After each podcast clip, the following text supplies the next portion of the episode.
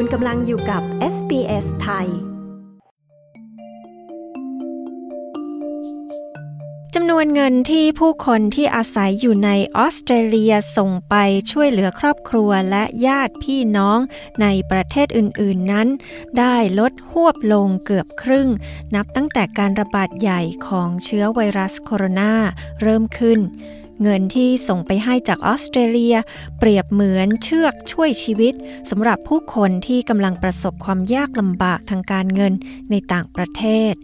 คุณโอมาเดเฮนผู้สื่อข่าวของ SBS News มีรายงานเรื่องนี้ ดิฉัน ปริสุทธ์สดใส SBS ไทย เรียบเรียงและนำเสนอค่ะ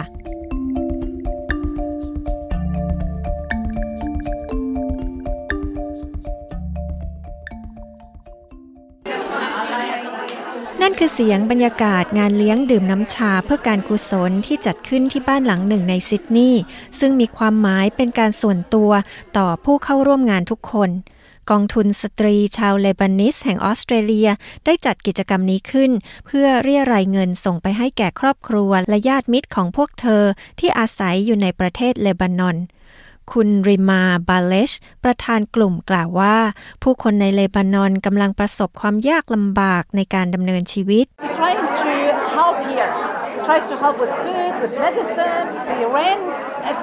เราพยายามช่วยพวกเขาจากที่นี่ เราพยายามช่วยเรื่องอาหาร ยาค่าเช่าที่พัก พวกเขากำลังอยู่ในสถานการณ์ที่ลำบากมาก พวกเขาเป็นคนของฉัน และนั่นก็เป็นประเทศของฉัน ดังนั้นฉันจะไม่มีวันทอดทิ้งพวกเขา คุณบาเลชกล่าว การล่มสลายทางเศรษฐกิจของประเทศเลบานอน ซึ่งรุนแรงยิ่งขึ้นจากความวุ่นวายทางการเมือง เป็นหนึ่งในวิกฤตการณ์ทางการเงินที่เลวร้ายที่สุดในโลก จากข้อมูลขององค์การสหประชาชาติ ขณะนี้ร้อยละ 80 ของผู้คนที่นั่นอยู่ในภาวะยากจน ด้วยเหตุนี้เงินที่ถูกส่งกลับไป โดยเป็นเงินที่คนในต่างประเทศส่งกลับไปให้คนทางบ้านเพื่อช่วยเหลือ จึงมีความสำคัญอย่างยิ่งต่อความอยู่รอดของเลบานอน ในบรรดาประเทศที่มีไรายได้ต่ำถึงปานกลาง เลบานอนเป็นประเทศที่พึ่งพาเงินที่ถูกส่งกลับไปให้คนทางบ้านจากต่างประเทศ มากเป็นอันดับสอง ร้อยละ 38 ของผลิตภัณฑ์มวลรวมภายในประเทศหรือ GDP มาจากเงินที่ถูกส่งกลับไปให้จากต่างประเทศเหล่านั้น โดยเป็นรองก็แต่ประเทศตองกาเท่านั้น ซึ่งเงินเหล่านั้นคิดเป็นร้อยละ 50 ของ GDP ตามมาด้วยซามัว ทาจิกิสถาน และเคิร์กิสถาน ซึ่งประเทศเหล่านี้จัดอยู่ใน 5 อันดับแรกของโลก คุณดิลิปราธาหัวหน้านักเศรษฐศาสตร์ของธนาคารโลกอธิบายเรื่องนี้ว่า We have noticed this phenomenon countries that are poor countries that are facing difficulties เราสังเกตเห็นปรากฏการณ์นี้ในประเทศยากจน ประเทศที่กำลังเผชิญความยากลำบาก พวกเขาเป็นประเทศที่ต้องพึ่งพาการส่งเงินกลับไปให้คนทางบ้านจากต่างประเทศเป็นจำนวนมาก ท้ายที่สุดแล้วนี่แสดงให้เห็นว่า การส่งเงินกลับไปให้คนทางบ้านจากต่างประเทศ เป็นเหมือนเชือกช่วยชีวิตสำหรับพวกเขา คุณเอิร์ลเมลิโวเป็นกรรมการผู้จัดการประจำภูมิภาคเอเชียแปซิฟิกของ World Remit ซึ่งเป็นแพลตฟอร์มการส่งเงินระหว่างประเทศกล่าวว่า การส่งเงินจากต่างประเทศกลับไปให้ญาติพี่น้องมีความเชื่อมโยงอย่างใกล้ชิดกับการย้ายถิ่นฐาน The migrant workers main objective really is to send money back home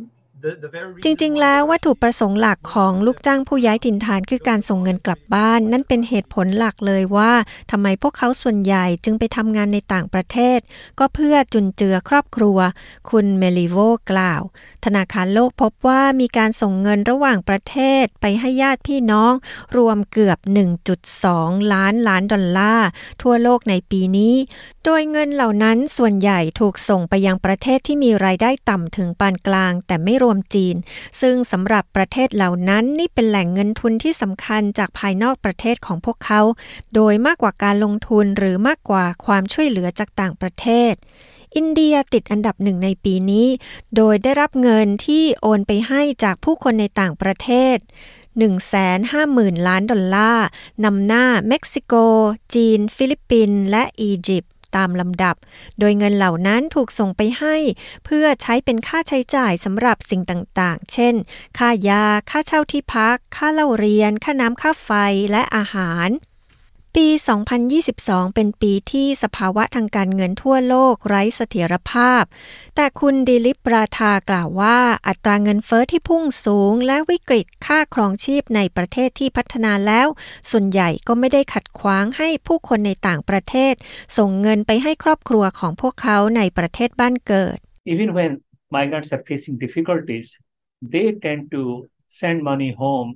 by, if necessary, making sacrifices. แม้ในขณะที่ผู้ย้ายถิ่นฐานจะเผชิญกับความยากลำบาก พวกเขามักจะส่งเงินกลับบ้าน หากจำเป็นก็จะเสียสละโดยกินน้อยลง กินมื้อเว้นมื้อ แชร์ที่พักกับคนอื่น และแม้แต่ทำงานมากกว่าปกติ คุณราธากล่าว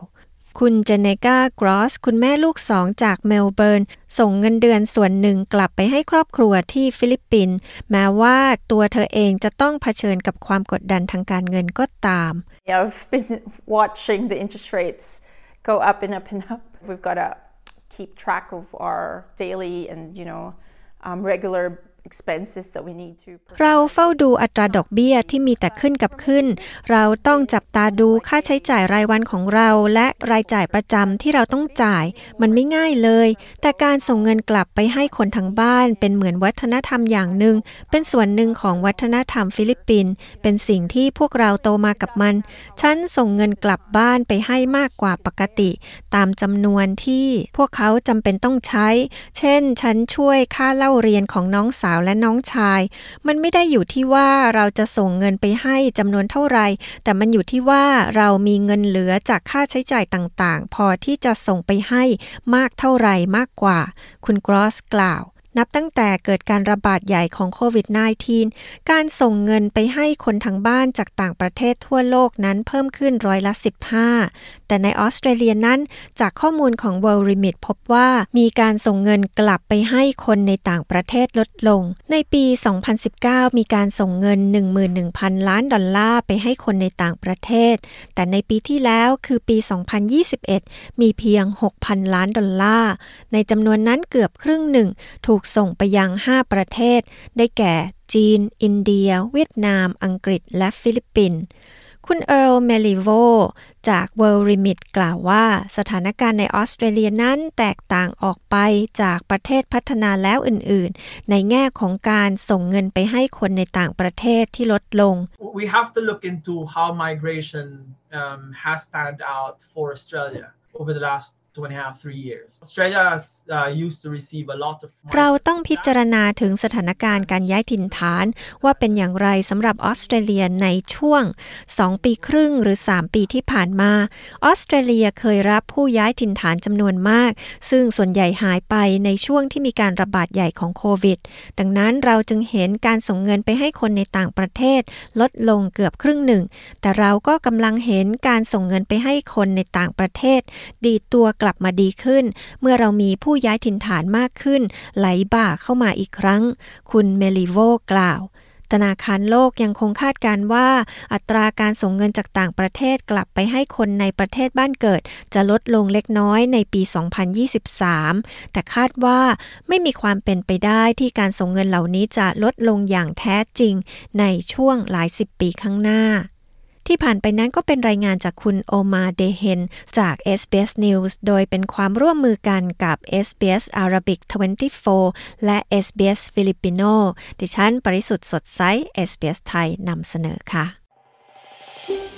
ต้องการฟังเรื่องราวน่าสนใจแบบนี้อีกใช่ไหม